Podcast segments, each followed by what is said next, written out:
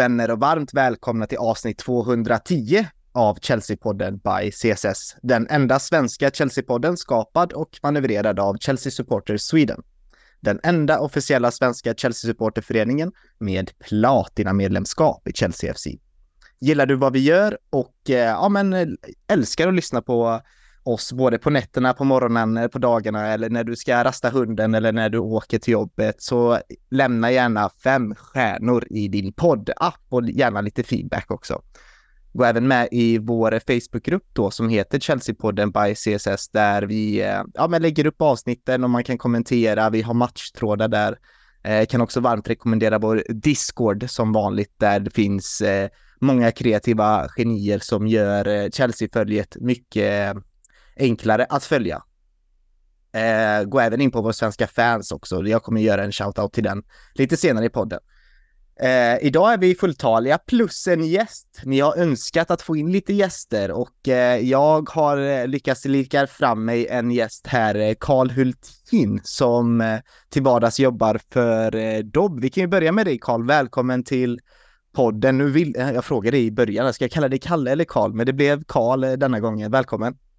Tack snälla, tack snälla. Karl eh, funkar utmärkt. Härligt Karl. Eh, kan du berätta lite varför vi valde dig som gäst just? Det, ja, det kanske jag ska svara på, men eh, du, du är ju ett Chelsea-supporter, det ska man göra tydligt först och främst. Kan du berätta lite mer om ditt supporterskap? nej men absolut, Chelsea-supporter och eh, kanske lite diffust vart det började. Eh, men någonstans liksom eh, 2008, 9 säsongen. Eh, så för att jag, jag var rätt sen att välja fotbollslag eh, faktiskt. Jag gillade bara fotboll i, i allmänhet i min, i min ungdom liksom. Men eh, så eh, då stod det på en match någon gång hemma liksom som eh, i vardagsrummet och just den matchen så var det ett blått lag som eh, ledde överlägset eh, när jag väl satte mig för att kolla liksom och så undrade jag vilka, vilka Chelsea var liksom. Eh, typ, man visste ju vilka det var såklart. Men, och sen på den vägen så har jag liksom bara sakta men säkert eh, följt dem mer och mer då. Eh, och sen så blev det väl en tidig peak i supportskapet eh, 2012 med eh, Champions League-historien där. Mm. Eh, och sen hoppar man fram några år så eh, har jag jobbat på, på de TMV eh, sen två, tre år tillbaks eh, och eh, från start den här säsongen då så gör jag Big Six-podden eh, varje torsdag. Eh, eh, och måndagar är ju Jesper Hoffman och Björn Jonsson som styr och sen så är det lite mer supporter inriktat på torsdagar där jag och, och min kollega Viktor Enberg styr de avsnitten. Ja men kul, så du är van vid det här formatet också. Jag har sett det också i Fotbollsmorgon några gånger va? Stämmer? Ja, jag brukar väl vara mer i bakgrunden där, styra det redaktionella vindproduktionsmässiga, men ibland så får man även hoppa in här. Ja. ja, men kul att du ville vara med oss här idag och snacka Chelsea. Skönt att fokusera kanske på det enda laget i hjärtat då. Du kanske har fler lag i, i Sverige, men vi håller oss eh, till de brittiska öarna idag. Ehm, och som sagt, eh, resten av panelen är här också. Linus, välkommen till dig med. Ehm, fan, det känns ändå ganska bra efter den här helgen, eller är du eh, vilken del av supporterskapet är du? Fan, fan, vi skulle ha tre poäng eller fan, jag är ändå glad att eh, det ser bättre ut. Vilken, eh, vilken del är du?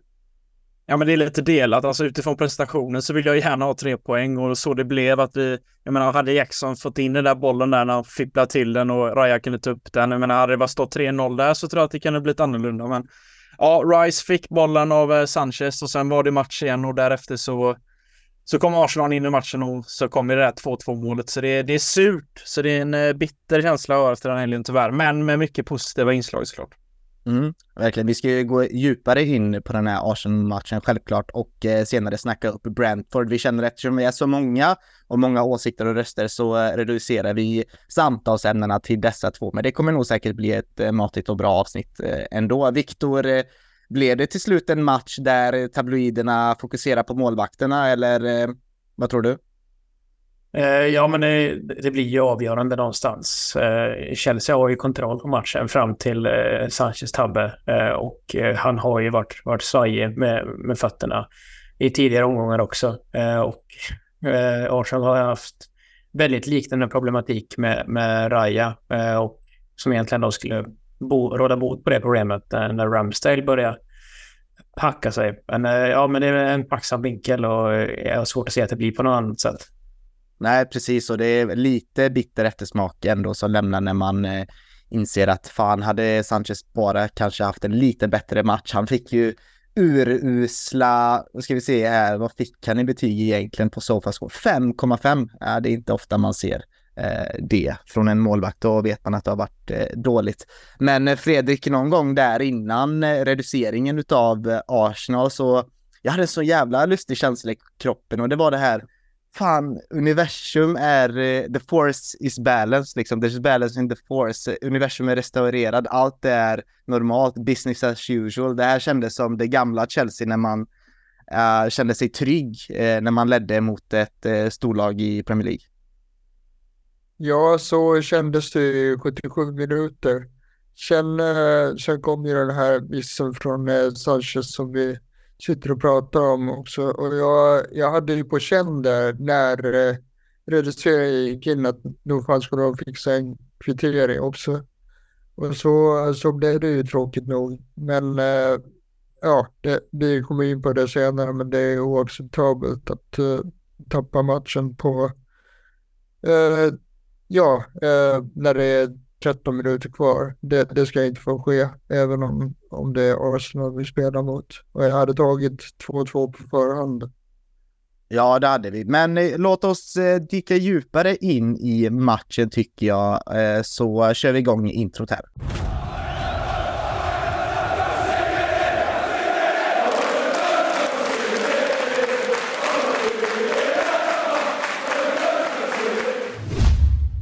Ja, alltså i lördags eh, 18.30 svensk tid spelade vi mot Arsenal eh, där vi var inför matchen lite så här, ja men det här eh, matchen kan väl potentiellt vara, ja men inte avgörande, men lite definierande på hur vår säsong kommer att se ut var vi inne på lite Viktor inför den här matchen. Det var ju väldigt svårt att sia, sa vi i förra avsnittet, att vad, vad ska hända? Eh, vad tror vi om laget? Eh, det kändes som att vi fick ändå mycket svar ifrån denna matchen som vi, eh, som vi hade eftersökt.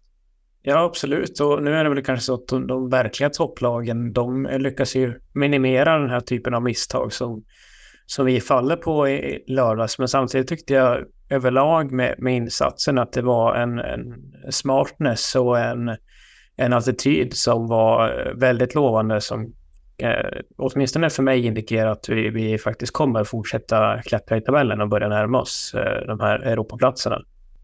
Karl, jag vet inte riktigt hur du har hanterat den här säsongsinledningen och framförallt förra säsongen. Man har ju hört lite från eh, Big Six och sådär att eh, det har varit eh, jobbiga dagar för dig också självklart, men eh, du har ju inte haft det här forumet att dela med dig av dina djupaste tankar och känslor direkt som ett eh, terapisamtal. Men nu, eh, nu när du är inbjuden till podden så kommer det med lite mer positiva vindar. Va? Vad var din känsla efter matchen?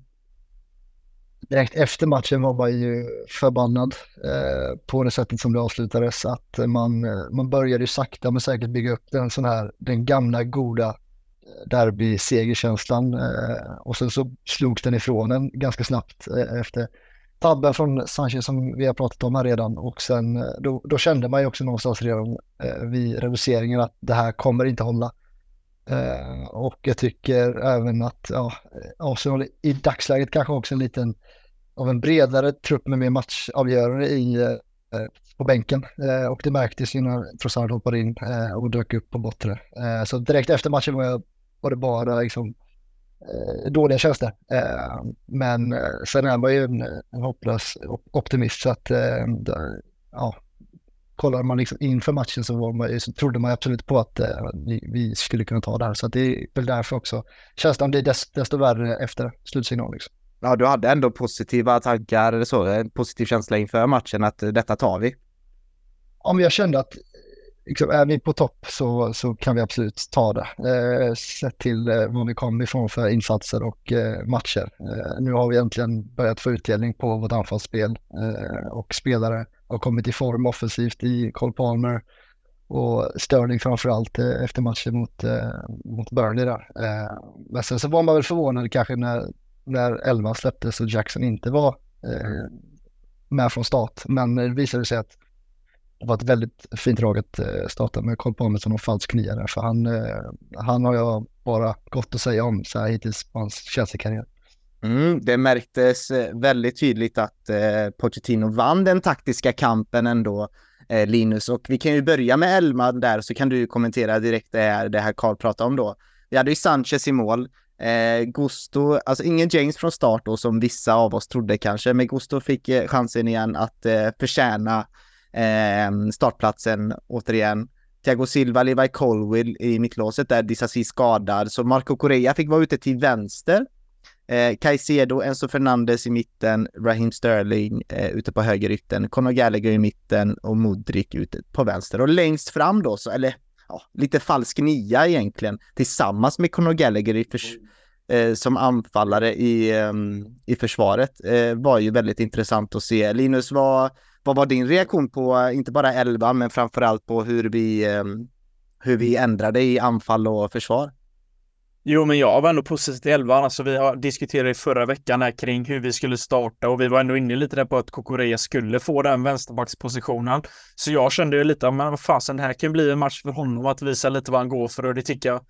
Efter matchen gjorde han ju verkligen och eh, ja, det ena stora frågetecknet var ju hur det skulle bli utan Jackson på topp där och med Palmer. För jag menar, så många gånger vi försökte med Havertz i den positionen, lite som att vi har snackat om den jämförelsen med varandra där, mm. så är ju det här en sån jädra skillnad. För jag menar, den här spelaren har så mer tydligare egenskaper han visar på planen där han får fram, får fram passningarna, han driver boll på ett helt annat sätt än vad vi har sett tidigare och det är en ung spelare som, som dessutom tar väldigt mycket plats på planen.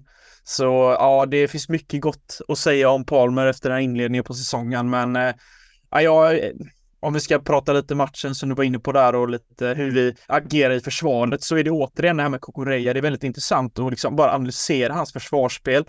För det här med att han går upp i rygg direkt, för det är så man på Saka, det tog bara någon minut så var han i hack i häl. Mm. Och innan har det ju varit lite 50-50, men han tog ju nästan varje duell. Alltså det var ju ingenting som Saka, för jag menar, skulle han gå förbi Kokorea, men då tryckte han ju bara bort honom eller var tight i ryggen och det såg man ju direkt att Saka, han märkte att det där, det där blir svårt idag och det tyckte jag verkligen Kokorea gör en dundermatch och ja, Gallagher fortsätter som ett jädra ånglok och det, det finns mycket positiva saker att ta med trots det här sättet vi tappar matchen på som Fredrik sa är helt oacceptabelt utifrån matchbilden och hur, hur säkert det såg ut. Det var lite tillbaka till tiden när vi verkligen eh, på hemmaplan, det var alltid roligt att möta oss och lite det läget Jackson fick så kände jag bara Drobba i sin prime hade ju bara tagit den och rundat målvakten och bara, ja men du vet, retligt bara lagt in den. Det är lite det vi saknar, den här slutfinishen, att stänga matcherna. För det var förra året med, då fick vi inte in bollen när det ändå ibland små glimtar såg bra ut och lite på den här inledningen också att vi Ja, slutfinishen, det är den som saknas. Jag menar, hade vi haft 3-0 där, då hade matchen varit över. Det kan jag lova dig. Ja, det är mycket här att ta på Linus som du säger, mm. men eh, jag reagerar på den, eh, den killerinstinkten som saknades av Jackson i slutet där. Eh, jag, jag förstår precis vad du menar och det är lite det vi har saknat i detta laget i, i många år nu. Men Viktor, jag ville vända mig till dig där för att Kokorea bevisar oss ja, men, nästan varje match nu när han spelar att eh, vi verkligen kan räkna med honom. Ja, och han, fram tills nu så har han gjort det på högerbacken också, så det, det ska jag ju tillräckligt cred för att han har eh, stått för så pass bra prestationer på, på en ovan position. Men eh, när han ser ju sin chans här med Chilwell är skadad och Matsen verkar ju ses av Pochettino som en eh, eh, ytter snarare än en ytterback. Eh, och eh, i och med att eh, Colwell då blev intvingad i mittlåset där vi tycker att han, han ska vara så är det ju Eh, upp till Korea och göra vänsterbacksplatsen till, till sin. Eh, och ja, som sagt med, med det duellspelet han visar upp och eh, det var en riktig derbymentalitet från hans sida får jag säga här i helgen. Så att det, det, det är bara välkommet. Ja, verkligen. Och det är få spelare som eh, inte imponerar. Men Karl, du var inne på Cole Palmer. Jag tycker vi, vi kan väl punktmarkera honom lite för visst är han lite den här gubben i lådan som vi kanske inte förväntade oss eh, att han skulle vara nu när eh, säsongen eh, skulle dra igång. Verkligen så och man har inte kunnat se så mycket av honom heller eftersom han liksom knappt fått spela i ligan under City, utan det har ju varit något inhopp, eh, start i kuppen och så vidare. Men började säsongen bra i City också när han avgjorde väl både Supercupen och gjorde mål i Community Shield för City.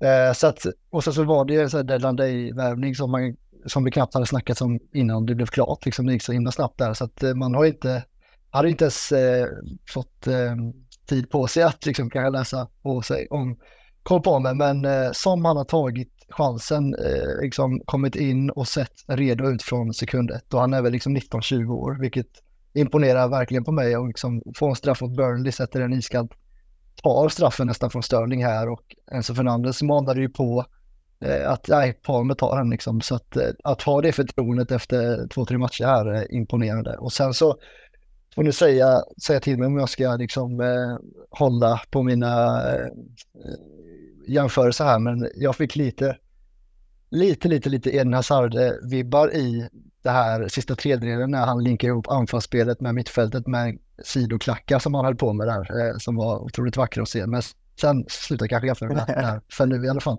Eh, ja. Kanske straffen också då, som är lika kyliga. Det var ju, som du sa Karl, en riktigt kylig straff av Palmer och det dök upp en stat ifrån uh, Opta Joe efter matchen och det är att han är tredje yngsta att uh, sätta en straff i två raka Premier League-matcher. Eh, han var då 21 år och 168 dagar gammal. Eh, de enda två som tror honom där är Saka då, som var 20 år och 230 dagar och eh, Peter Ndovlu, 21 år och 50 dagar. Så det var en liten kuriositet kring straffen där. starka papper av, av Palmer utan tvekan.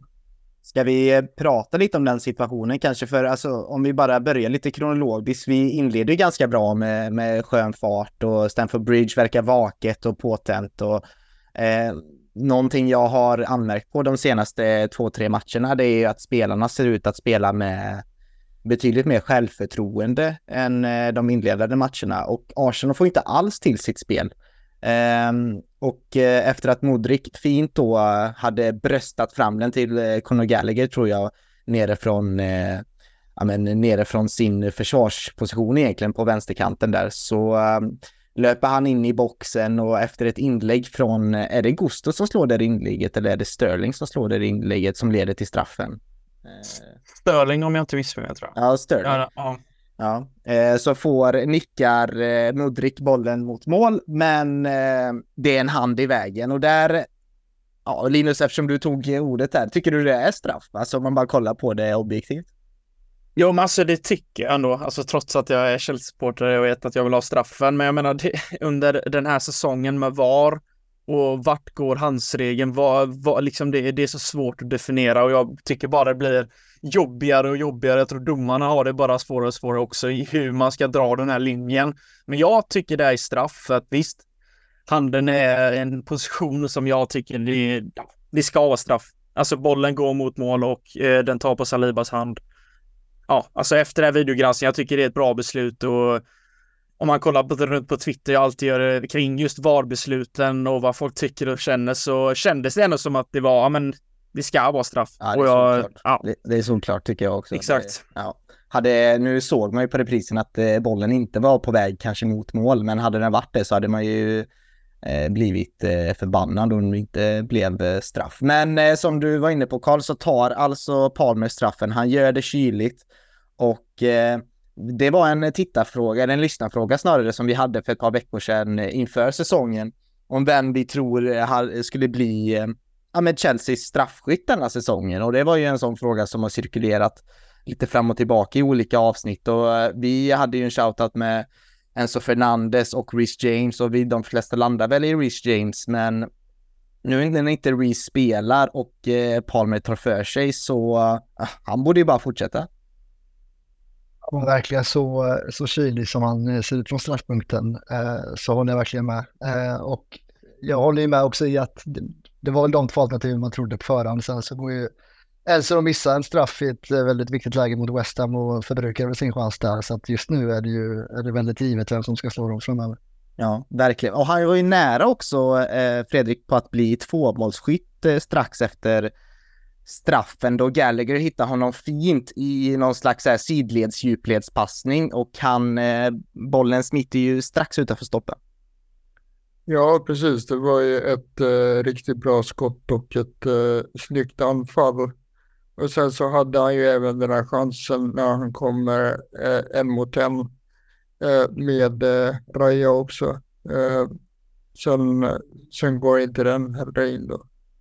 Nej, precis. Men vilken match han gör i Cole Palmer ändå. Alltså, ehm, 25 försökta passningar och så 24 lyckades. Det är alltså en passningsprocent på 96 procent eh, och eh, en ganska hög expected goals och sånt där. Men enligt Viktor så är inte det intressanta siffror, eller hur Viktor? Uh, eh, nej, det, det, det, är ju just i att börja dra slutsatser efter en match. Eh, jag tycker det är konstigt. Det, det, det är ju lite grann över, över längre perioder som man kan se liksom. Men vi det ser i våra ögon också att vi är dåliga på att förvalta målchanser. Behöver egentligen inte XG för att berätta för oss. Men eh, det som är intressant med Palmer, statistiken du nämner, är att han har ju ganska hög svårighetsgrad på de passningarna han slår och att han har den eh, passningsprocenten är ju riktigt vast. Mm. Ska vi eh, prata lite Conor Gallagher också, eller börjar det bli tjatigt här i podden? För vi, vi, eftersom vi har spenderat en hel del tid på, alltså senaste året egentligen, på att eh, ifrågasätta, sänka och Eh, ställa honom mot väggen, så måste vi nästan spendera minst mycket lika tid på att hylla honom ändå, Viktor.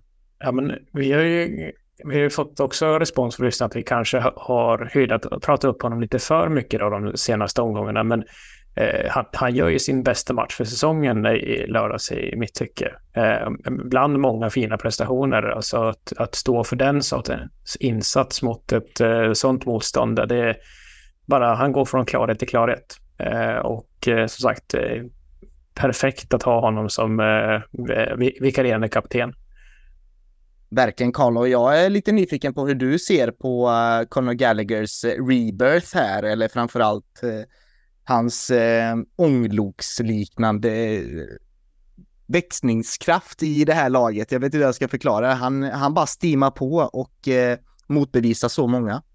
Verkligen, eh, och en spelare som verkligen tagit steg för steg match för match. Jag kommer ihåg premiären mot Liverpool, då spelade jag väl i någon form av sittande roll och då var jag livrädd kan jag säga det hemma i soffan för att där nere tycker jag inte han ska vara för att han har inte samma lugn med boll eller bollbegåvning som eh, varken Caicedo eller Enzo. Eh, så att när han har hittat sin roll, den här offensiva pressande rollen bakom en striker så är, där är han gjuten och perfekt.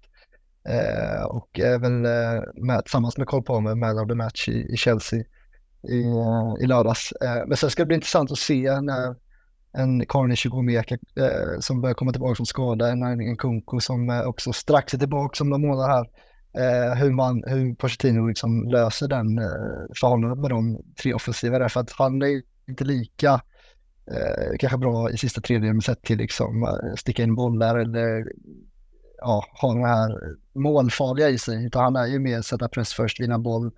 Så kan kanske spela till de andra gubbarna som är bättre runt straffområdet. Så att eh, det kanske blir lite match för match då, vilken matchspel som Pochettino ser framför sig. Men eh, då kanske han måste rycka på foten lite eller hitta någon eh, position bredvid Enzo eller Casino eller liknande. Mm. Jag minns när med, med Kai Haver så kände jag flera gånger att eh, eh, Potter eller Lampard eller Tuchel lite nästan tvingade, alltså man tvingade in Havers just för att han hade den, eh, han har den här tekniska kvaliteten och liksom den här prissumman och man vet vilken potential han har och så byggde man liksom sitt anfall kring honom. Eh, nästan påtvingat kändes det som. Nu känns det mer med, med Conor Gallagher för att eh, för jämförelsens skull så känns det som att det går liksom inte att ta ut honom ur laget eh, på grund av att han presterar så bra också. Jag håller med eh, och samtidigt så Eh, han, det är svårt att sätta position på honom eh, på något sätt utan man vill spela honom men eh, i just den här tia-rollen, eller vad man ska kalla den, så det är där ofta de här stjärnspelarna finns. Eh, och vi har också värvat in i eh, en sån som Nkunku liksom. Eh, så jag, blir, jag är rädd för den framtiden när Nkunku är tillbaka i bra slag. Men i dagsläget vill jag ju se Conor Gallagher spela varje match för Chelsea. Sett för att han har det ledarskapet och den intensiteten och det pressspelet som eh, liksom, det är många gånger i lördag som han eh, verkligen återuppväcker Chelsea igen med, med sina bollvinster och, och river igång hela laget. Liksom. Och det är ovärderligt i den situationen vi är i just nu.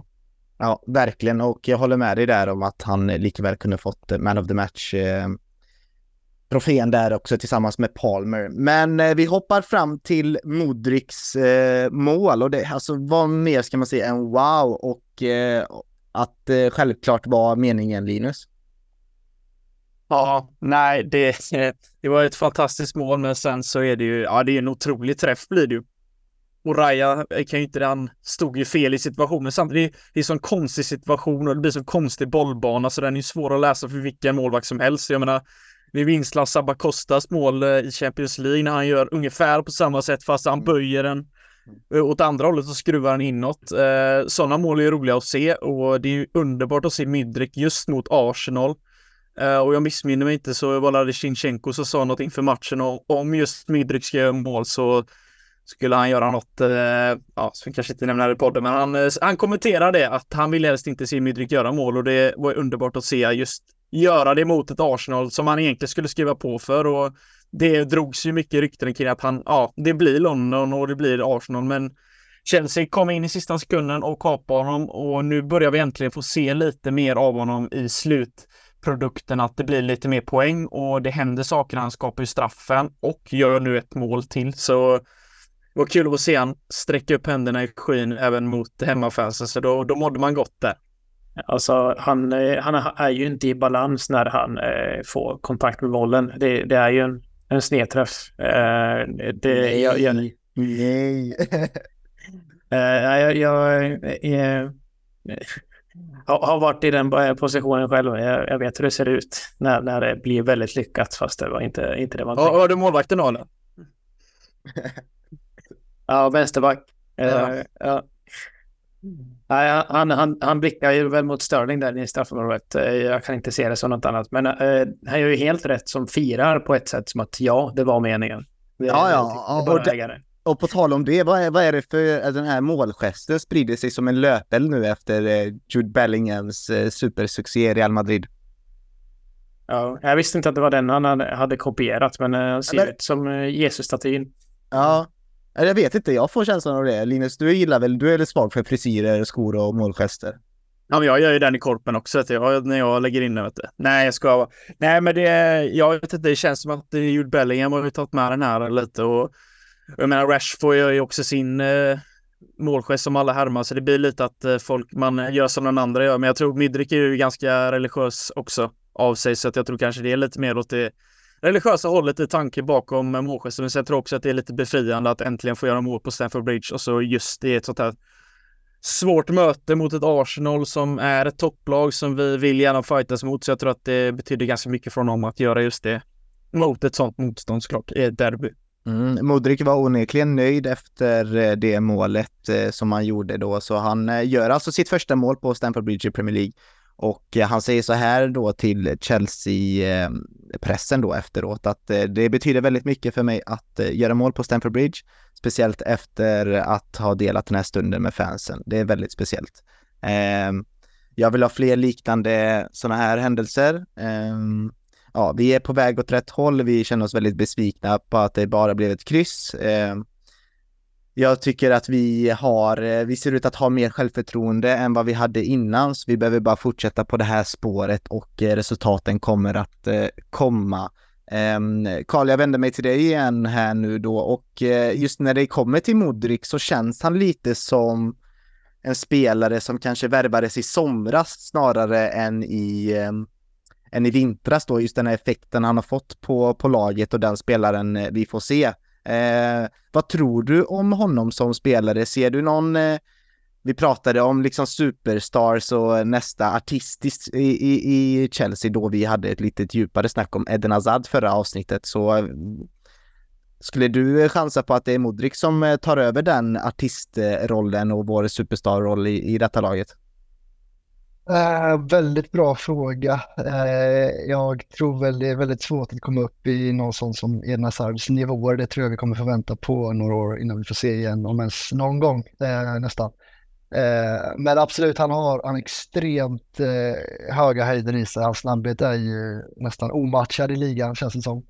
Eh, och få han nu självförtroende bara med, med målet här hemma, eh, för hemma framför hemmafansen. Eh, och nu har han ju, liksom om man kollar spelschemat här, spelar han även mot eh, Blackburn i, i kuppen så är det liksom eh, två raka hemmamatcher där han kan återupprepa det här. Att ge den pojken lite självförtroende så tror jag absolut han kan ta stora kliv väldigt snabbt och liksom befästa sin eh, vänsterytterposition i laget här. Ja. ja, det tror vi nog alla. Men Fredrik, fortfarande inga 90 minuter än alltså.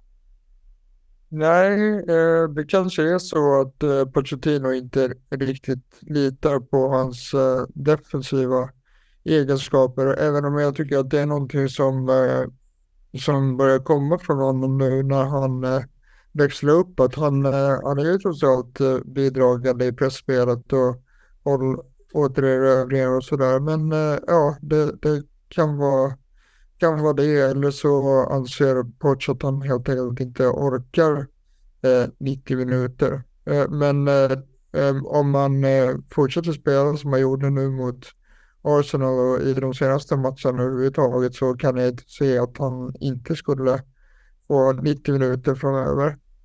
För visst kändes det också lite som att efter att han byttes ut, Fredrik, att eh, det hände någonting med, med laget, eller inte att vi spelade kanske direkt sämre, men någon, någon intensitet där uppe i det initiala pressspelet eh, försvann ändå. Jo, men så var det. Han, eh, han var ju verkligen i, i god form. Eh, och, och sen i det läget så gör vi ju i någon mån defensiva byten för att säkra upp det. Så jag, jag, och jag vill inte kritisera det egentligen, för det var helt logiskt att göra det i det skedet av matchen. Men det, Eh, det följde ju inte bra ut. Eh, men eh, ja, jag, jag tror nog att 90 minuter kommer att komma snart. Om man fortsätter så här. Ja, eh, så vi sen ja, precis efter det 2-0 målet då så är ju Palmer väldigt nära på att göra 3-0 då direkt efter Modrics mål. Alltså Raja gör väl ett eh, ganska otroligt misstag. eh, det är egentligen från och med denna händelsen, alltså Palmer missar ju då självklart, men eh, det är egentligen från, från och med denna händelsen allting Linus handlar om eh, målvakterna och deras misstag egentligen. Ja, och det är, alltså, det är många målvakter då som känns så osäkra i Premier League. Alltså det är ju inte bara dessa två. Jag menar, Onana ser inte så stabil ut i United-målet och jag menar det och jag trodde inför säsongen att Ramsdale kommer vara första alternativet och Raya kommer vara en grym backup. Men eh, Arteta vill stå fast och fortsätta spela Raya för just då antagligen för, för, för fotspelet just att hitta de här längre passningarna. Man ser emellanåt att han har en bra passningsfot, men både han och Sanchez är svajiga i både i positionsspelet men framförallt i den här, de är ofokuserat, ganska nonchalant hur man lägger bollarna och ja men liksom att eh, man förlitar sig helt på sina kvaliteter men uppenbarligen så funkar inte det och det straffas ju för båda lagen den här matchen och Sanchez står ju för en riktig blunder också så att det, det är lite målvakternas match också i tabbar och vi har ju fått vara med om både Medi och Kepa de senaste åren göra ganska många fadäser. Så man tänkte att är det, ska det komma en vändning? Eh, för sen Check kommer inte riktigt haft den här stabiliteten. Ja, Courtois givetvis också, men eh, ja, det fortsätter tyvärr med den här. Ja, lite för mycket misstag från målvakterna från Chelseas sida. Ja, och eh, verkligen någonting som eh, sker på fler fotbollsplaner. För precis Mm. som vår ordförande då, Daniel Joannos skrev i våran gemensamma grupp att ja, ni får liksom bara acceptera detta. Detta är liksom en del av den moderna fotbollen. Så eh, ja, ja, vadå acceptera? Jag vet inte om man sa det så exakt, men jag, jag kan inte köpa att det är en del av den moderna fotbollen. Jag, jag förstår att det finns en viss eh, kärlek av att eh, målvakterna ska kunna spela ut och hitta passningarna och ta risker, men jag, jag förstår inte, jag, jag ser aldrig Courtois göra sådana här misstag och jag tycker att han är typ en av världens bästa målvakter. Liksom. Men precis varenda topptränare verkar ju efterfråga den här typen av egenskaper hos sina målvakter. Att det, det är eh, spelet med fötterna som hålls fram snarare än deras förmåga att eh, hålla tätt bakåt. Eh, det, det är... Eh, jag, jag förstår vart eh, Donny kommer ifrån när, när han skriver så. Att eh, jag, jag ser inte hur rekryteringen skulle kunna se ut på något annat sätt. Alltså, och Onana framhölls ju som en jätte, jättefin värvning för Man United liksom efter den, det året han hade inte där och, och nu har det slagit helt bakut. Eh, så att jag, jag är nog lite inne på, på samma spår egentligen. Mm. Ja, och bara för att fylla i snabbt där kring just med målvakterna. Alltså Brighton är ett av de tydligaste exemplen just nu i, i världsfotbollen hur man vill använda sig målvakt och De Serbi vill ju verkligen, ja men det får ske misstag och det kommer släppas in mål och jag tänker framförallt mot Liverpool här senast, det var en hel del felpass som slogs eh, från målvaktshåll. Så jag menar, det, det, är ju en fotboll vi har gått mot att målvakten ska bli som är nästan en libero, ett anfallsvapen från egen planhalva, att kunna slå de här krossarna som även genererar i ja, men, farliga eh, bollar i djupled och även ja, men en del poäng i samband. Det kanske mer hockeyassist än passning innan, men alltså ni, ni förstår ändå vad jag menar att eh, stil tänker jag på bland annat i Brighton som har fått ett, ja men återuppstod lite. Det var en målvakt som var ganska medioker och varit runt i flera klubbar och så kommer man till Brighton och så tänker man bara varför har inte den här målvakten varit i bättre klubbar? För han har fantastiskt spel med fötterna. Och ja, det, det är någonting med De Serbi just, eh, ja men jag tycker han är frontfiguren för just det här spelet just nu och det är nog många klubbar som efterliknar det, för det blir ju ett farligt vapen när det väl fungerar. Precis. Det förbryllar mig lite att, äh, att det finns så många misstag hos honom just med fötterna. För om jag minns saken rätt så var en av eh, motiven till att värva Robert Sanchez så var det just hans, eh, hans kvalitet eh, med eh, bollen vid fötterna. Och vi såg det under, under Potter också när han tränade Brighton att eh, Robert Sanchez funkar ungefär som en libero, en sista utpost. Och eh, påminner nästan mer om en mittback än en målvakt. Så, men eh, det är riktigt märkligt för det verkar ju vara så att han har ungefär ett eh, huvudlöst misstag per match. Eh, och det är ju det är inte bra alls. Eh, det hade ju kunnat eh, straffa så mycket tidigare än vad det gjorde nu. Han har varit ute på, på halvis. Eh, så det, det förvånar mig lite att vi, att vi ser sådana eh, tabbar från honom. Och här så blev det direkt utslagsgivande också.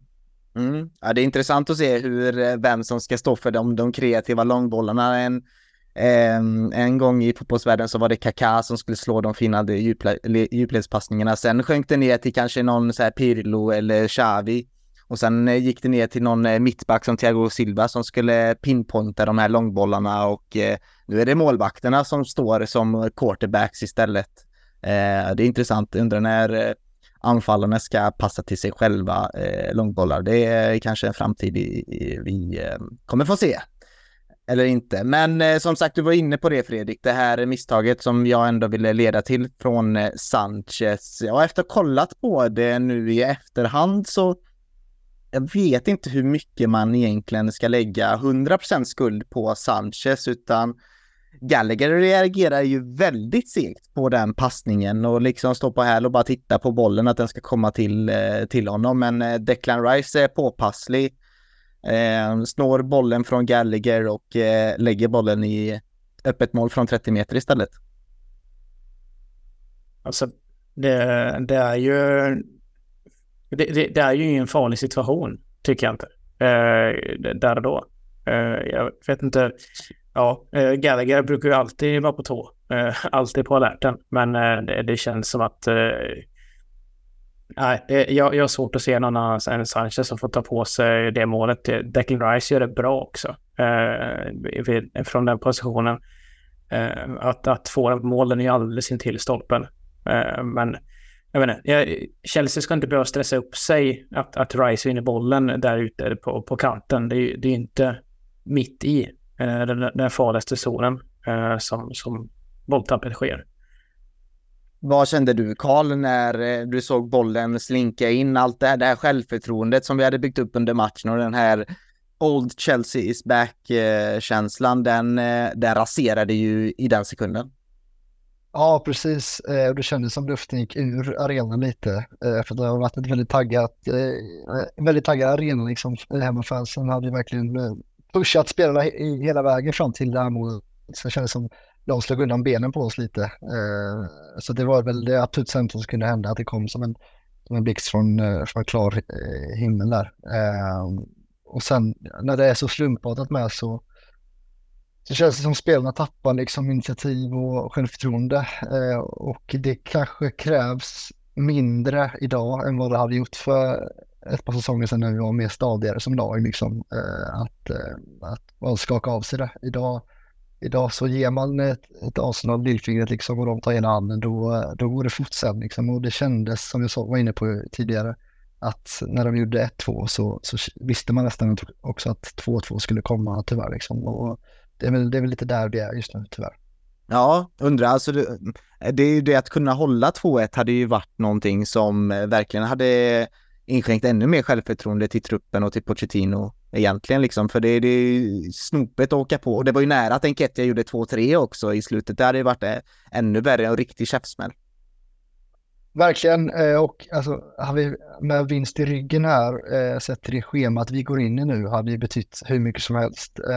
Nu är det väl väldigt bra att vi, att vi eh, håller ett kryss här, men liksom hade vi kommit med, med en vinst mot Arsenal som ses som titelkandidater här liksom, eh, och liksom snart har vi Tottenham borta och det är med City hemma liksom och Newcastle borta som är ett klassiskt hatmöte för, för Chelsea, ett svårt bortamöte som vi alltid haft problem med liksom, eh, så det det blivit så himla mycket med, med tre poäng i ett London-derby. Mm.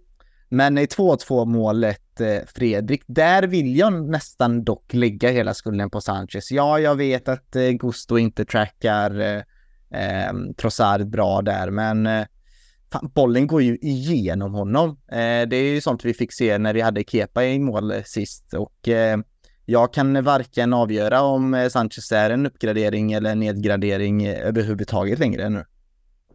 Det förvånar mig också, för han, han har ju visat nu i början här att han åtminstone är en bra skottstoppare. Så vi ska han ha en, ha en del av, av skulden för målet och det, det ska ju det ska ju Gusto också ha eftersom han börjar plocka upp den, den löpningen. Men visst ska Sanchez göra bättre i det där läget. Mm.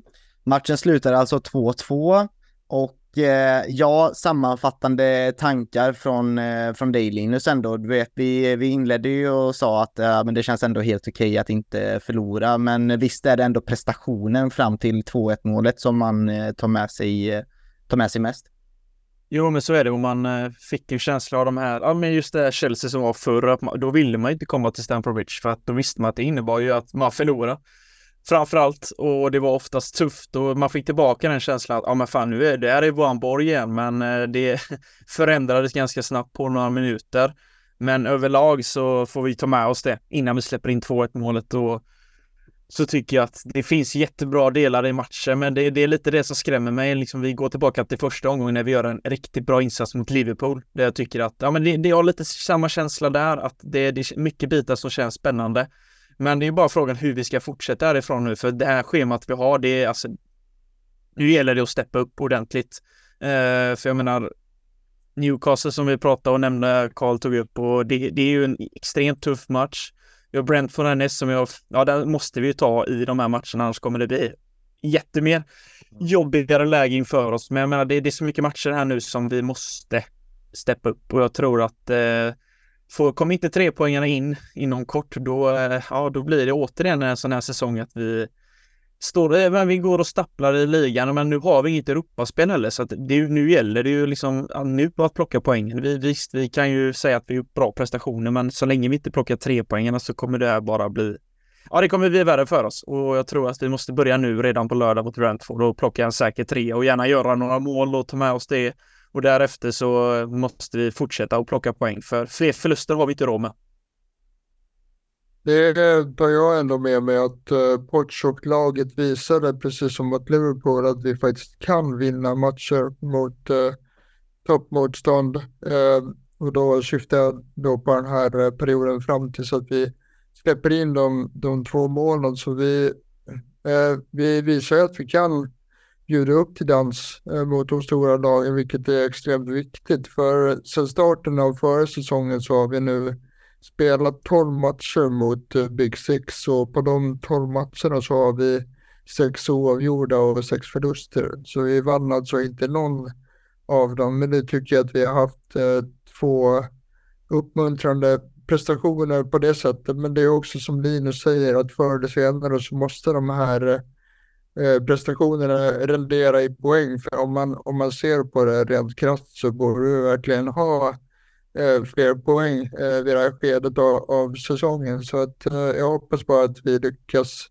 omvandla de här fina prestationerna eh, till tre poänger. Det, det är det vi behöver nu. Och nu, nu har vi gått in i den här extremt tuffa perioden och eh, det är väl egentligen bara att hoppas att vi, och vi fortsatte spela eh, som vi gjorde i 77 minuter.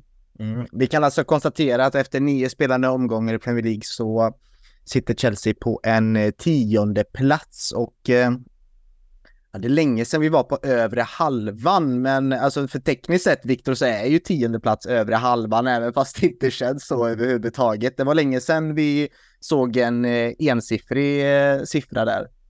Ja, nej, precis. Och även om det hade varit ensiffrigt så hade det väl inte känts superbra det heller egentligen med tanke på eh, vad vi har för aspirationer som klubb och den, den historia som ändå har eh, de sista 30 åren. Eh, så att men vi, vi har sett liksom tecknen på vart vi är på väg och vi har gått och väntat lite grann på att det skulle vara en annan kaliber av motstånd och jag tycker att vi, vi svarar upp på den utmaningen på ett eh, väldigt bra sätt. Så att Eh, nog kan det bli ensiffrigt eh, längst ut till höger där i tabellen ganska snart. Mm. Jag är definitivt nöjd och eh, alltså en, en, prestation som får mig taggad på att se Chelsea nästa match är för mig eh, som supporter en bra prestation och eh, då har Chelsea gjort sitt jobb för att jag eh, fortfarande ska älska dem lika mycket som jag gör varje dag. Eh, men Karl, jag vill ändå fokusera lite mer på dig här nu då och eh, först och främst vill jag väl kanske, eh, vi gjorde en sån här Eden Hazard-djupdykning eh, förra, förra avsnittet och eh, jag vill ändå ge dig chansen också att kanske berätta för för våra lyssnare här då, för oss, vad, vad betydde han för dig som Chelsea-spelare och har du något så här favoritminne och favoritmål av Eden Hazard? Jag kanske tar dig på stolen här, men du får flya.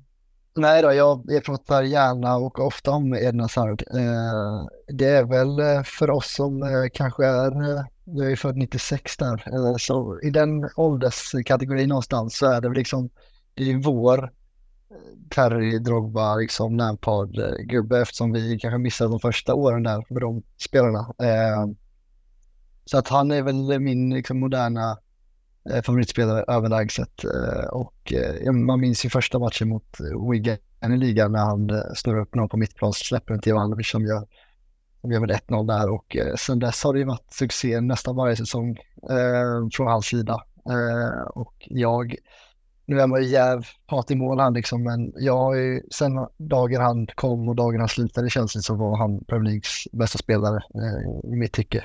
Och som jag var inne på innan också så, så kommer dröja länge innan vi kommer få se en spelare av hans eh, kaliber eh, i Chester. Och det är ju sorgligt såklart att säga, eh, men jag, jag, jag håller han så högt så att jag tror det blir svårt att se eh, något på samma nivå snart igen i alla fall. Men sen har man ju, alltså, det fina med honom är att det finns ju så många mål att ta upp här.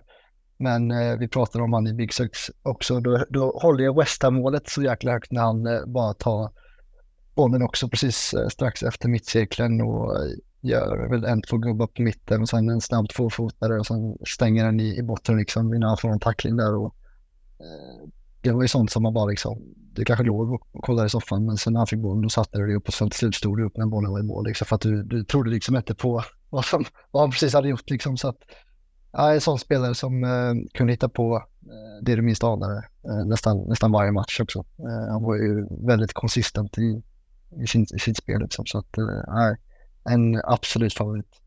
Eh, skulle du också vilja klassa honom som eh, liksom legend? Vi hade ju en sån diskussion förra av, avsnittet här. Eh, intressant att höra vad du tycker. Absolut, tveklöst. Och eh, han hyllades väl i paus med en fin banner. Verkligen, ja. Eh, så att det, det är verkligen på sin plats. Att han, det hade varit fint att få se själv, liksom gå in och ta emot applåder och så vidare. Vill, ja, vill ni också höra våra Eden Hazard-hyllningar? Eh, om ni missade det förra avsnittet så kan jag verkligen varmt rekommendera. Vi inleder det avsnittet med att prata 40 minuter om Eden Hazard och ta upp våra favoritminnen. Så lyssna gärna på det. Men Karl, också kring hela det här det är ju så intressant att prata med andra Chelsea-supportrar som man aldrig har träffat eh, riktigt med hela det här projektet. Alltså vi blir ju lite som en ekokammare här, vi fyra här inne och liksom vi känner varandra bra. Vi vet lite vart vi har varandra kring, kring klubben, laget, vissa spelare, vissa tränare och så vidare. Men hur ser du på hela den här, ja, med den här satsningen egentligen som Bowley och Igbali vill göra med klubben och med laget och vad, Eh, du får ranta på fritt om Pochettino, om spelarna, om liksom att vi sålde typ hela truppen och köpte in en helt ny trupp mer eller mindre. Eh, och de här, ja, de här visionerna som har lagts fram. Eh, går du igång på det? Går du inte igång på det? Ja, men tänk högt. Nej, men det finns ju mycket att säga här eh, och eh, man vet väl inte heller allt än. Jag tycker det är svårt eh, att ha en klar tanke om vad som händer. Men det har ju varit kaos i över ett år. Det är väl milda uttrycket man kan säga i Chelsea. För sen de kom in och tog över så första som hände var ju att Klopp och de inte kom överens. Han, eller vad säger Klopp? Herregud, Thomas Tuchel med det såklart att de inte kom överens. Eh, han stack, eh, vilket gjorde väldigt ont i mig för att eh, även fast det gick dåligt på slutet så var det verkligen en, en favorit och någon som matchade Chelseas eh, liksom persona och hela mentalitet i klubben tyckte jag. Eh, och sen så kom Potter som kanske inte matchar alls i samma eh, ton som, eh, som Tuchel hade liksom. Eh, och efter där så vet ju alla hur det gick att det kom in 20-30 nya spelare kändes det som och ingen visste vem som skulle spela eller vilka som ens fanns i, i truppen liksom. Men spolar man fram till den här säsongen så tycker jag väl att eh, de har rensat ut på ett fantastiskt sätt med dödkött och spelare som Lukaku och Ziyech som uppenbarligen bara har spridit liksom nästan skit runt om sig och eh, eh, fått en, en, en, trupp att må dåligt. Så att, eh, eh, och sen har man ju sett hela deras affärsmodell med liksom att värva ungt och plocka från världens alla hörn. Eh, vilket kanske är lite sorgligt i sig att man inte satsat på sina, sina egna, eh, vilket har varit eh, ett problem eh, Chelsea haft länge, förutom då pandemisäsongen under Lampard. När vi äntligen fick se våra egna och se hur bra det kunde gå också. Eh, och nu är det väl lite av en, några, några är kvar än idag i form av Gallagher och Levi Colwell i den senaste och Rhys James såklart liksom. Eh, men samtidigt har vi väldigt många unga eh, spelare som från början kanske varit okända liksom. Eh, och väldigt, väldigt ungt. Eh, och det ser man ju också på på fotbollsmatchen när spelar då, att det är en liten eh, brist på rutin. Eh, Arsenal-matchen är ett perfekt exempel, liksom att vi inte kan stänga den. Det hade vi kanske lyckats göra med spelare som varit i Chelsea längre eh, och varit på den här nivån längre. I både Premier League-rutin och kanske Chelsea-rutin. Typ. Så det är ju ett långsiktigt projekt, vilket man får ha eh, respekt för såklart. Eh, och jag tror att det kommer funka på längden också.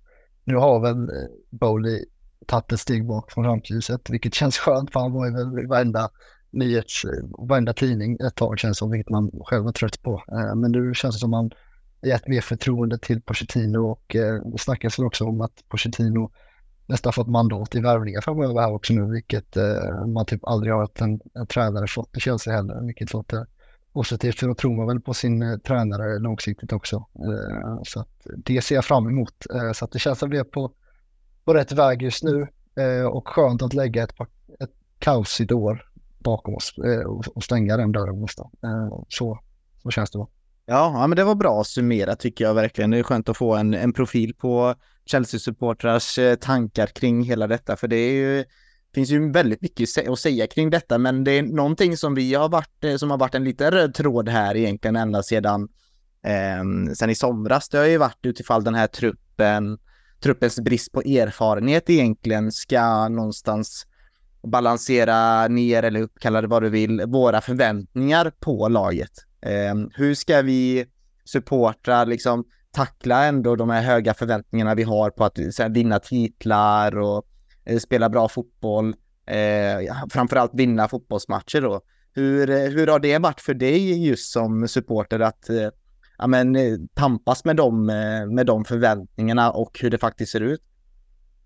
Men det är den tuffaste utmaningen just nu eftersom oavsett vem som tränat i klubben eller vilka spelare som, som spelat för, för Chelsea så har vi alltid haft med rätta eh, ett jäkla självförtroende och alltid lyckats vinna någonting eh, under Abramovic era liksom. Eh, vi, vi har, han har ju nästan en titel power i snitt eller något sånt där.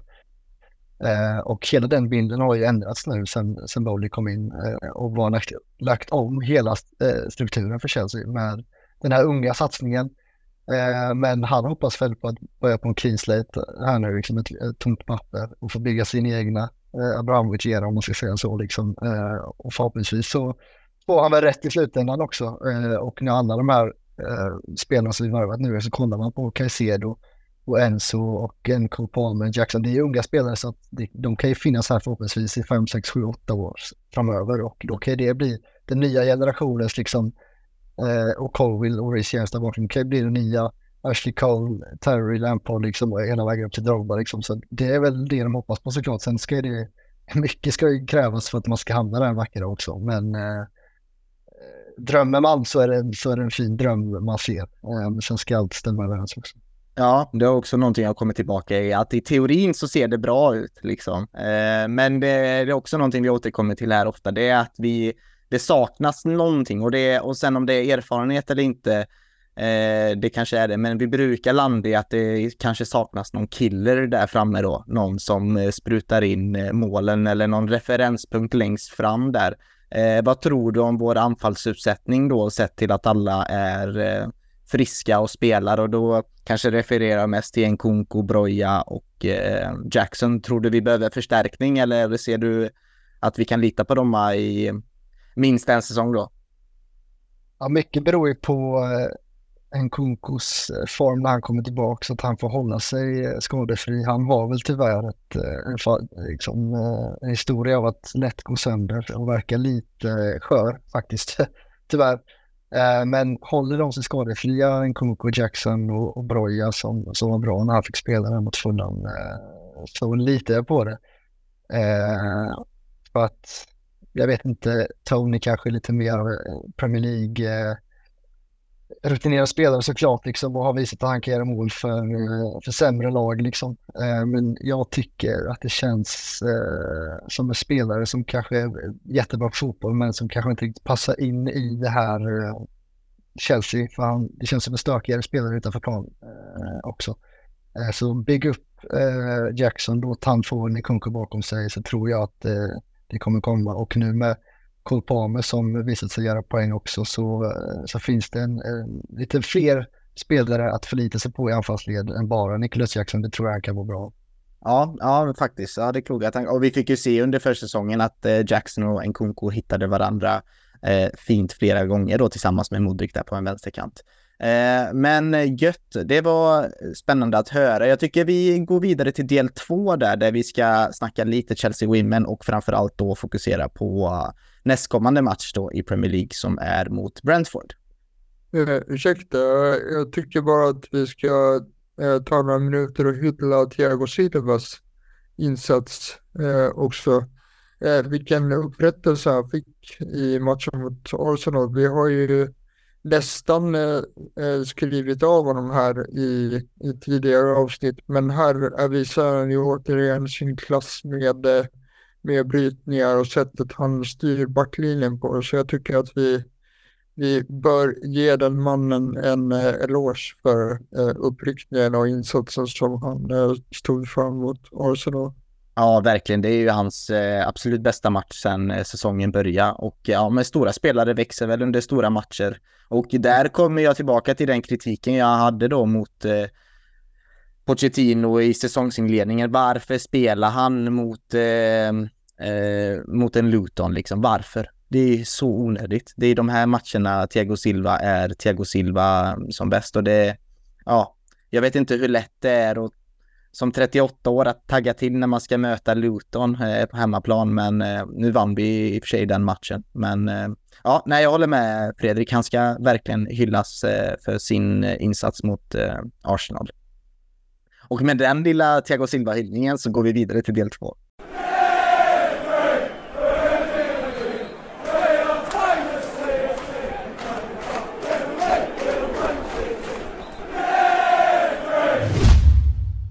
Ja, Viktor, eh, Chelsea Women eh, har eh, dragit igång den här säsongen ganska bra ändå. Vi pratade väl sist efter, eh, var det City-matchen eller var det West Ham-matchen? Eh, du får påminna mig här nu. Jag det eh, tror det var City om jag, jag minns rätt. Men eh, ja, nu är det ju delad ligaledning tillsammans med just Manchester City efter ännu en hemmaseger efter vinsten mot West Ham följdes ju upp av eh, 4-2 mot, mot Brighton här nu senast. Eh, en eh, verklig hållgång till match. Eh, men eh, obesegrad än så länge. Tre vinster, en förlust, eller tre vinster, en oavgjord på de eh, fyra inledande omgångarna. Ja, någon, någon, spelare som sticker ut eh, än, än så länge, det frågade jag dig sist också. Nu har du lite mer eh, att gå på. Ja, nej, men det, det, det, vet jag med mig att eh, när vi har pratat eh, eh, damlaget här på eh, de tidigare avsnitten så har jag flaggat för eh, Tjocke Nysken, eh, nyförvärvet från, från Frankfurt. Eh, hon startade i premiären och sen har det varit lite mer sparsamt med speltid för henne, men hon eh, kliver in på ett eh, fantastiskt sätt här när det är en Brighton som tar ledningen. Eh, sätter både Eh, eh, kvittering och eh, ledningsmål eh, för att sen fullborda sitt hattrick så som eh, Chelsea åtminstone skriver ut det medan ligan har fortfarande det som ett eh, Brighton-självmål men jag tror nog att hon är på den nysken. Eh, och hon har väl egentligen sett som ett ankare alla John Obu Mikkel om vi ska tänka eh, herrlagsmotsvarighet. alltså en eh, innermittfältare som också kommer spela sina minuter på mittbacken och jag eh, har också fått indikationer på att hon skulle vara lite av en Magda Eriksson ersättare men eh, hon eh, var klinisk när hon eh, fyllde på där i boxen och var, hamnade i en väldigt framskjuten position här just då, mot Brighton. Ja, coolt. Det hade vi behövt en sån i, i herrlaget också. Eh, men jag reagerar också på statistiken att eh, vi åt ju upp Brighton. Eh, dominerade totalt, både när det kommer till bollinnehavet men också 31 skott och 13 mot mål. Ja, det var sanslöst. Eh, det var ju först på, på stopptid i första halvlek som eh, vi lyckades kvittera, men dessförinnan så hade vi prickat målramen ett par gånger och bollen hade studsat på alla möjliga sätt på eh, Brightons mållinje. Så det var, det, så här, säga, att Chelsea gjorde fyra mål, det, det, det, kunde ha hänt redan i första halvlek. Och ja, eh, Brighton är ett av många lag som har satsat till för den här säsongen och, och kan spela bra fotboll. Och Chelseas spel har väl egentligen hackat en del fram till nu, men jag tycker att eh, också att utöver Nysken att eh, Frank Kirby som har varit skadad i, i stora eh, stycken av, av tidigare säsonger. Hon har börjat varva igång nu och vi ser liksom varför hon har vunnit Player of the Year tidigare. Att eh, hon börjar trampa igång och, och kanske är det hon då som snarare än Pernilla Harder eh, i, i fjol som att hon och eh, Sam Kerr hittar det här samarbetet på topp igen. Eh, det vore ju väldigt välkommet. Mm, och så fick vi se då att eh, Cecilia eh, Musovic då inte fick eh, starta mot Brighton utan hon eh, fick passa bänk då för första gången denna säsongen. Hittills då, är detta, har det kommit ut några nyheter kring det eller är det bara en så här klassisk Emma Hayes eh, eh, rotation? Ja, men det är väl eh, lite hon, hon, eh, det är tough love från Emma Hayes eh, kan jag säga att eh, eh, Musovic har ju då inte släppt in eh, fler än ett mål eh, i några matcher nu. Eh, så att eh, så här, efter, eh, efter matchen så får man se hur eh, Bergers och, och Musovic aktie ligger. men nu kommer snart ytterligare ett landslagsuppehåll här. så att där är ju Musovic numera eh, första keeper så att hon har ju chansen att eh, fortsätta stärka sina aktier även utanför Cobham och Kingsmeadow. Mm, det ska bli spännande då när matchen, bortamatchen då på, um, mot Aston Villa som spelas efter landslagsuppehållet, eh, hur Emma Hayes väljer att eh, ställa upp laget och om Musovic får stå i mål. Eh, men vi tackar för det. Vill ni veta mer om damlaget så gå in på vår com snedstreck England snedstreck Chelsea där ni kan läsa mer om både matchkrönikor och matchrapporter från damlaget och andra nyheter kring, eh, kring klubben. Så eh, tack Viktor, så går vi vidare mot eh, Brentford och blickar framåt. Ja, Brentford, Linus, detta var ju hipsterlaget eh, var det förra säsongen och för säsongen innan det lite. Var, mm, det är väl inget hipsterlag längre va? Vem är det som har tagit över den titeln i, eh, i de högsta ligorna i, i England, tycker du? Ja, det är en svår fråga. Är det Ipswich? Är det Ipswich? Ja, det är de som är på uppgång där med Hutkinson i, i, på toppen där. Nej, men ja, det är lite svårt att säga, men eh, kopplat till Brentford så är de ju på något sätt jag trodde inte de skulle hålla sig kvar förra säsongen, att det var den här andra säsongen, den klassiska, att man inte klarar sig kvar, men det är ett lag som verkligen tar för sig och verkligen börjar ja, få sig Premier League-status på sig, att det är ett, stabilt lag som Frank verkligen har gjort ett jädrigt bra arbete med och jag, jag är väldigt imponerad framförallt hur man då har inlett den här säsongen. Man ligger visst på en 14 plats, men jag menar utan Tony på topp. Man trodde det skulle bli svårt, men mm. jag tycker det delvis har de visat upp en hel del kvalitet där jag tycker Mbuemo har ju tagit ett stort ansvar där han har gjort 5 plus 1 redan och det är ganska imponerande utifrån hur Ja, men vilka spelare han har omkring sig och liksom vilken skillnad det är på vissa lag när Brentford spelar att man har ett sämre lag på pappret men kollektivet går först. Och det märker man tydligt på det här laget att de eh, de jobbar bra tillsammans och eh, spelarna förstår verkligen vad Frank vill få ut av dem och det har man ju märkt. Och kopplat lite till hur man har spelat så kommer man ju sist från en vinst 3-0 mot Burnley där Saman Ghoddos, lite svensk koppling där, gör ett drömmål och man, ja men man tar en säker stabil seger, man håller nollan och matchen där innan tappar man det väldigt ja, snabbt. Alltså det, ja, det, det man, så, ja, ja, det gjorde ont i mig och i min tipslapp där jag hade satt en tvåa på Brentford bara för att det är United som spelar. Ja. Så gjorde det extremt ont och Scott McTominay gör... Ja, vilka, ja gud alltså, shit, det är, helt, det är galet. Ja, 93 och 97, men där tycker man ju, alltså det var ju så synd just när man gör den här kämparinsatsen och man var ju så nära och så är det på den här jädra Fergie-time eh, som de vänder på den här steken och ja, men det, det, är lite så det har varit för Brentford, att man har gjort fina prestationer, men resultaten har inte alltid kommit. Men eh, vi vet ju att där har vi haft, eh, det har blandat och gett mot Brentford. Vi har gjort bra matcher och vi har gjort mycket sämre matcher för att de gillar ju att trycka på på hemmaplan och nu är det vi som har hemmaplan och vi vet att där har vi också, det har varit lite upp och ner just mot Brentford och det är ett London-derby och de har vi inte vunnit så mycket det senaste, så det är nog dags att vi får vända den trenden och jag tror att det är nog rätt läge att göra det utifrån våra förutsättningar, men lite spelare som jag verkligen vill trycka på, det är ju vissa på topp som jag verkligen, ja men, har gjort, vissa har gjort tre mål, men han har ändå börjat visa mer kvalitet och ändå tagit den här platsen till Tony egentligen ska ha där uppe. Ja, men gjort det lite till sin egen. Jag tycker Schade är också en spännande spelare. Visst, nu är han skadad. Eh, vänsterbacken Rico Henry också skadad. Jag älskar honom. Det är, det är mitt vänsterback jag har kunnat se Chelsea faktiskt just med den här farten och speeden som man älskar med en ytterback som flyger fram.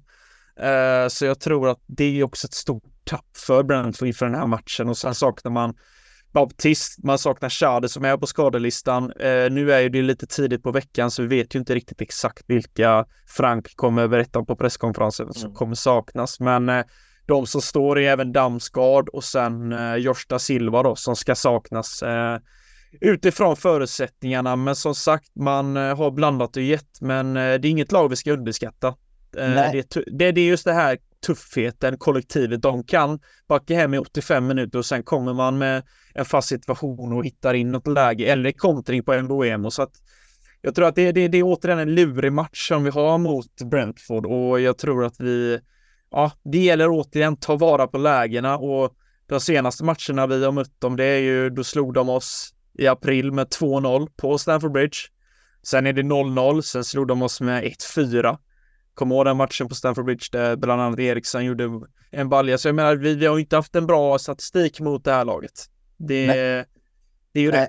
Och någonting som, alltså en röd tråd som skrämmer mig lite inför det här eh, mötet är väl ändå att de har, eh, precis som du nämner, ändå visat på bra prestationer då, men framförallt då mot topplagen. För när det, de har ju åkt på en hel del plumpar sådär, du vet att de förlorar 1-3 hemma mot Everton tror jag det var va? Och ja. eh, ja, men kryssa mot Crystal Palace, det, det, de växer när det är, eh, när det är, när det är toppmatch liksom och det är något med Thomas Franks eh, pressspel och det här snabba spelet som gör eh, storlagen lite, lite halvt oroliga. Det är väl det som, ehm, ja, gör att det inte känns som en given etta nu på lördag kanske. Nej, och jag menar, kollar man utifrån Premier League så har vi mött dem fyra gånger och vi har vunnit en av fyra. Så att det är, ingen, det är inget lag vi har haft lätt emot. Och den matchen kommer jag ihåg, det var Chilwell som gjorde ett fint mål 2021 där, men sen var ju vi under press nästan hela matchen och kom att Mendy som eh, gjorde dunderräddningar gjorde så att vi kunde ta tre poäng. Så att eh, vi, vi måste nog få rättfärdiga det här lite att vi får börja vinna mot Brentford, för det är ett Londonlag och som sagt, vi har nämnt det, men det, det är ett lurigt lag på papper. Och jag tror att eh, med Boemo och vissa så är det ju speed där uppe och de två tillsammans kan ju luckra upp försvaren och har hittat in en del poäng hittills. Så jag tror att vi får eh, se upp. Och det vet vi innan. Jag menar Nottingham Forest-matchen. Elanga tar sig förbi. Alltså det, det är ju... Vi släpper in de här enkla målen som inte ska ske. Det har ju skett flera gånger redan så att vi måste verkligen ha fokus från start och ta vara på lägena. Hur är din känsla, Karl, inför, eh, inför detta mötet och uh, hur skulle du vilja ta tempen på detta Brentford? Lite svårt att veta vart man har dem denna säsongen än så länge. Ja, verkligen. Eh, jag håller med mycket i det Linus säger där och eh, de har väl gjort en helt okej säsongsinledning eh, sett till att de inte har Tony med sig. Men det är ett sånt här klassiskt lag som, som ofta är bäst mot de större lagen. De var ju väldigt nära på att vinna mot United här. Och liksom, de är väl liksom nästan sämre hemmaplan mot ett, mot ett Liksom. sämre lag på pappret liksom, än vad de är borta mot de stora lagen. Så att det är, det är lite läskigt att de kommer just också efter ett eh, London Derby när vi kanske eh, liksom eh, laddat ur alla våra krafter, både fysiskt och mentalt. Sen ska man bara vinna hemma mot Brentford eh, som är experter på just att dräpa de här stora drakarna vi nu fortsatt ser som det i deras ögon. Eh, så att det gäller att eh, Pochettino verkligen eh, får spelarna att förstå att det här är minst lika tufft som, eh, som Arsenal nästan. Så att, eh, men eh, vi ska väl vara jag tror det gör mycket om att, att vi får ännu en match på hemmaplan här eh, och ta med oss de här 77 minuterna och göra dem till 90 plus tillägg mot Brentford istället. För då, eh, då kan det bli en mycket behagligare match än eh, i lördags. Och något annat Karl som skulle kunna dämpa den här supporterångesten som man går med ibland, det är ju att vi kanske då får se restreams James eh, från eh, start. Ja, eh, han hoppade in här och eh, direkt efter så gjorde tyvärr Arsenal-mål eh, var det väl. Eh, men eh, absolut, här är det väl möjligt att han får starten. Sen gör han väl säkert inte 90 för att jag, eh, jag är själv väldigt mån med att de här, nu måste de eh, verkligen ge tid att komma tillbaks i, i full form istället för att chansa och ge han eh, för många minuter per match här. Eh, för att vi vill inte se att han går sönder igen. För då, speciellt inte i den här tuffa perioden vi är inne i nu. Så det är viktigt att matcha in här rätt. Men absolut, det ska bli fint att se om han startar nu på lördag. Jag bjuder in dig till den här svåra debatten då för vissa. Eh, om han startar nu på lördag, ska han ta binden eller ska Connor behålla den? Nej, är man uttagen kapten från, från start på en säsong och eh, är man, heter man Reece James så ska man ha, ska man ha binden tycker jag. Eh, sen tror jag också att det är rätt typ av vice kapten vi har i Conor Gallagher. Jag tror inte han gör så stor grej av att ge över den till Reece James. Det hade varit värre om det kanske var någon större stjärna som kommer utifrån någonting, men jag tror Gallagher förstår att Reece James är kapten när man spelar. Liksom. Ja, Conor Gallagher är väl eh, Eh, epiteten av laget före laget mer eller mindre. Viktor, vad, hur känner du att förutsättningarna är inför denna matchen? Nu är det förvisso fem dagar kvar då vi spelar in eh, måndag den 23 här och eh, matchen spelas på lördag. Men eh, nu med Arsenal-matchen eh, så tätt avslutad eh, så känns det ändå positivt. Absolut, det gör det. Och, och sagt, Eh, Eh, Brentfords eh, spel eh, och prestationer har varit mångt och mycket motiverat kanske bättre utdelning än de här en vinst på de fem senaste i, i ligan. Men sagt, vi var jävligt imponerade av det vi såg från, från Chelsea innan landslagsuppehållet och att vi, vi följer upp det med den prestationen vi gör mot, mot Arsenal. Jag tycker att vi ska gå in i den här matchen med, med gott självförtroende och att vi ska befästa uh, vår plats, vem som bestämmer i, i västra London. Ja, är det någonting du vill se annorlunda gentemot eh, den här Arsenal-matchen? Inte sett i prestationen, men kanske spelare eller tycker du att eh, de förtjänar att starta allihopa då plus eh, Rich James istället för Gusto? Det, jag, jag, vet inte riktigt. Jag, jag kan tycka att eh, vi ser väldigt bra ut när, när Palmer eh, utgår från höger faktiskt. Att det, det finns en renodlad eh, spets framför honom. Samtidigt så är det två väldigt formstarka spelare i Mudrik och, och Sterling där någon av dem ska petas om vi skulle göra den typen av rockad. Eh, om man inte vill eh, gå till en mer renodlad mittfältspivå eh, med två sittande. Eh, så att eh, nej, jag tycker absolut att vi ska behålla det tremanna mittfältet. Men eh, jag, jag, kan tänka mig att, att Jackson går in från start. det hade jag inte haft något problem med egentligen. Hur, Fredrik, är du, känner du likadant där med, med Jackson att det är, eh, han måste ju också få chansen att, eh, att, ehm, att liksom visa lite, han kan inte tappa sin startplats riktigt här, även fast man kan argumentera för att eh, det inte finns plats där uppe för det finns andra som gör det bättre. Men för att han ska växa till den anfallaren som vi ser potentialen utav så måste han ju få speltid och då är väl Brentford perfekt timing för det med tanke på spelschemat som eh, kommer härnäst. Absolut. Eh, vi har ju det lyxproblemet nu med eh, många alternativ, men jag tycker att Jackson ska starta. Jag tror att hans fysik blir väldigt viktigt mot ett fysiskt Brentford som ju är lite av en uh, throwback uh, i sättet att spela med sparka och springa och inte vika en tung i, i duellerna och sådär. Så jag tror att Jacksons Eh, Jacksons eh, spelarprofil eh, passar bra in och, och jag tycker som sagt precis som du att han måste få chansen att, eh, att eh, fortsätta och bevisa sig nu.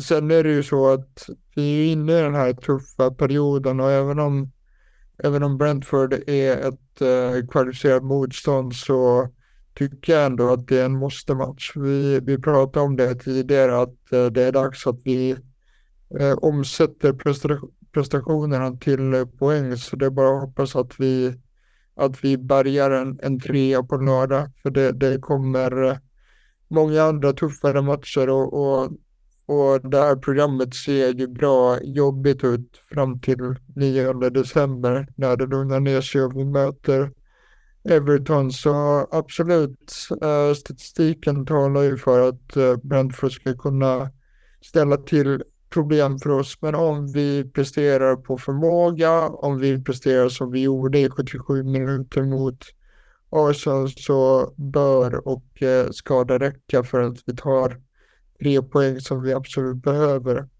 Mm.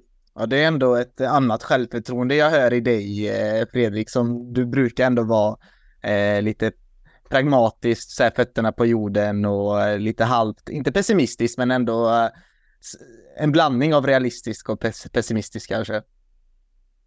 Ja, jag, jag har väl kanske fått den rollen att jag eh, drar i handbromsen och, och tar ner andra i panelen på, på jorden. Eh, men eh, det är ju det är för den sakens skull inte så att jag ser att, att vi definitivt kommer, kommer ta Bradford. Eh, det, blir en, det blir en tuff match, men eh, så ser jag på det att vi, vi måste eh, ta tre poäng här för att, för att eh, få betalt för, för de prestationer som vi har stått för. Jag vill bara fylla i där. Du sa just med Brentford att det är lite mer det klassiska spelet också och det gillar jag med som de har med Mattias Jensen, de här långa inkasten har man ju fått se och där är ju det frustration emellanåt. Den här, det tar otroligt lång tid. Men där tänker man ju på Stoke och Delap liksom. Det, jag, jag såg ju charmen i det för jag älskar ju att kolla på Premier League när det var Stoke på Britannia. Det var ju något roligt och fascinerande att se att varje bollkalle hade en handduk till Delap för han skulle torka bollen och jag menar, låg man under mot Stoke, det tog ju fem minuter innan det kom ett inkast. Jag menar, det, och det vapnet har man ju sett i Brentford och just när, man, när de har ledigt matcher att det tar väldigt lång tid när Jensen ska kasta mm. inkast. Jag menar, det, det är ju sån, eh, man mår ju så jädra dåligt när man ligger under mot just ett sånt lag som vet att det här kan vi maska ut tiden och jag tycker att domaren är väldigt varierad i Premier League i år kring just att lägga till eller ja, ja, men typ, för vi, vi börjar säsongen med väldigt strikta regler. Då var det 10 ja. minuter per halvlek. Nu har vi, nu har de ju skärt av tiden. Det är ju nästan halverat och jag menar, vad hände där? De skulle ju vara väldigt hårda med det där. Men det har ju släppts väldigt mycket den sista tiden tycker jag att det, ja, jag, jag vet inte riktigt vad som har hänt där. Nej, det är ju sämsta domarkåren i Europa. Det är inget snack, alltså det, det bara är så. Eh, men Karl, jag ville eh, kanske avsluta med dig här nu då eftersom du är eh, dagens gäst. Vad förutsättningarna berättar du lite om din känsla inför matchen. Så är det, vill du se någon förändring sett till hur vi ställer upp eller, eller tycker du att vi bara ska köra på samma bana? Och eh, vad, vad tror du om matchen och eh, vågar du tippa ett slutresultat? Jag tycker det är jättesvårt att eh, sätta offensiven. Eh, jag tror väl hoppas att Chris James i alla fall får starten eh, och sen eh, blir det nog samma backlinje, givetvis eh, även samma målvakt vill jag tro. Eh, men sen är det ju tuffa hur man formerar mittfält och, och framåt. Eh, Gallagher är ju så pass bra och viktig för laget just nu så jag tycker nog att han ska spela eh, framför Caicedo och Enzo såklart. Eh, men sen är det frågan då om hur man gör på kanterna. Eh, ska för, för Sterling har ju liksom inledit väldigt bra liksom. Eh, Madueke får ju knappast, eh, jag har inte sett, sett han bara på träningsvideos liksom i, från klubbens håll. Ja, det, det är ändå ett, ett jobbigt pussel Pochettino har framför sig där. Ja, verkligen. Och det är sista platsen står emellan liksom och det blir eh, Jackson som, som ska trycka sig in i elvan här och eh, jag är även inne på, på Fredriks linje att han behövs i eh, mot det här fysiska Bradford. Eh, så då är frågan om jag ska få stryka på, på foten och jag eh, tror väl kanske eh, tyvärr att det blir en Mudryk eh, ändå. Eh, för att han kanske är den bästa inhopparen av de eh, fyra offensiva. Eh, så att sätt en eh, Sterling till vänster, en Cole Palmer till höger och en eh, Jackson längst fram. Så tror jag vi kommer starta. Eh, I så mm. fall. Man börjar bli van med de här namnen nu, eller det, även fast det är ett helt nytt, helt nytt lag. Men ja, en, en sluttippning. Um, ja, som jag sa i början av avsnittet så är jag en hopplös optimism, eller optimist. Så att uh, 3-1 tror jag vi vinner. 3-1, okej okay, vi kör hela laget runt. Uh, Viktor? Jag säger 2-0 då. Mm. Sanchez får revanschera sig. Är det inte Petrovic som står? Jag, jag hade ju det på känn i kuppen senast, men nu vet det tusan. Eh, jag tror eh, Pock fortsätter på samma spår alltså. Mm. 2-0, en Sanchez-revansch. Intressant. Linus? Jag tror proppen nu alltså. Det är 4-0. Uh, nej men jag, jag, måste tro på det också. Jag vill ha en nolla till. Det känns som att Sanchez kanske behöver få det igen. Annars blir det, jag menar, står han för, jag hoppas bara att han står för några nya misstag, för då, då tycker jag verkligen målvaktsfrågan är ja, väldigt eh, upp på tapeten alltså. Han kanske nu, gör han en stabil insats här nu mot Brentford tror jag han köper sig lite mer tid, men eh, ja, det är nog bara dags att tänka lite på den här saken. Jag har, vi har hyllat han och jag har stått väldigt mycket för bakom Sanchez, men eh, ja, när man gör sådana misstag i en sån viktig match så blir det ju automatiskt ett frågetecken som eh, blir större och större. Mm, det är en intressant fråga att passa till Fredrik där angående Petrovic. Eh, du får de slut, slutorden här eh, och ge oss en, en tippning också sen. Ja, Poch har ju gått ut och hyllat Sanchez karaktär och jag tror att eh, om man skulle sänka honom fullständigt om man, eh, om man bänkar honom här så jag tror att, eh, att Poch fortsätter ge sitt eh, förtroende till eh, Sanchez även om jag som mer eh, tycker att det är en befogad fråga att ställa om det är så att vi ser ytterligare en skakig insats av Sanchez. tyvärr så tror jag att vi får leva med de här misstagen med arbetsbeskrivningen som han har. Men jag tror att han står mot Brentford och jag tror att Eh, vi vinner med det 2-1. Det blir svårt och det blir hårt och det blir tufft, men eh, vi bör eh, ta det här för att för att ge oss kast med de på pappret svåra matcherna här. Det, det är självförtroendehöjare som vi behöver och något som vi förtjänar nu efter, efter de, de senaste prestationerna också, tycker jag. Mm. Men det, det, är absolut ingen, ingen utskåpningsseger eh, jag tror på i alla fall. Så jag delar inte riktigt eh, Linus optimism. Men eh, jag, jag, hoppas att, jag hoppas att vi vinner med 4-0 snarare än 2-1. Men eh, har det tre poäng in på kontot så är jag nöjd. Det är givetvis så hade det känts bättre eh, att eh, gå in i den här matchen med en vinst mot eh, våra grannar i norra London. Men vi får nöja oss med en bra prestation och en inspelad poäng.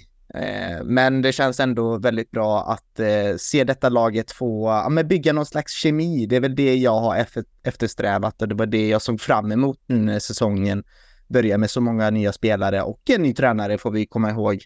Ehm, Tills man får se de här mönstren. Och jag börjar se dem nu. Jag börjar också se ett lag på plan eh, också. De verkar tycka om varandra och tycker om att spela fotboll med varandra. Så jag går in med den känslan eh, nu inför eh, varje match framöver.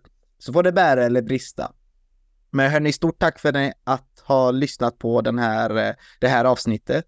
Eh, stort tack till panelen. Ni gör ett eh, superbra jobb och kommer förbereda varje gång det är så skönt att spela in med er. Så kan jag bara sitta här och vara en, eh, ett dumt litet bollplank som ställer frågor. Eh, det är skönt. Och eh, framförallt ett stort tack till dig också Karl som eh, ville vara med och snacka Chelsea. Det var kul. Ja, stort tack och jag håller med. Jävligt, eh, jävligt roligt att, att prata med er också. Ja, du är välkommen när du vill Karl in i poddvärmen här och eh, om du vill prata av dig någon gång efter några jobbiga förluster eller glada vinster, man vet aldrig. Eh, gillar du vad vi gör och vill vara med och påverka innehållet i podden så som sagt som jag sa inledningsvis så gå in på uh, vår uh, grupp på Facebook och bli medlem där. Uh, Chelsea-podden by CSS heter den. Eh, ett annat sätt att bidra är ju självklart att bli medlem i Chelsea Supporters Sweden som är alltså den enda svenska föreningen med platinmedlemskap i Chelsea Football Club. Eh, gå även in på vår svenska fans där du kan ta del av matchrapporter, analyser och krönikor skrivna av vår duktiga blåa redaktion på CSS. Stort tack för att du har lyssnat. Keep the blue flag flying high.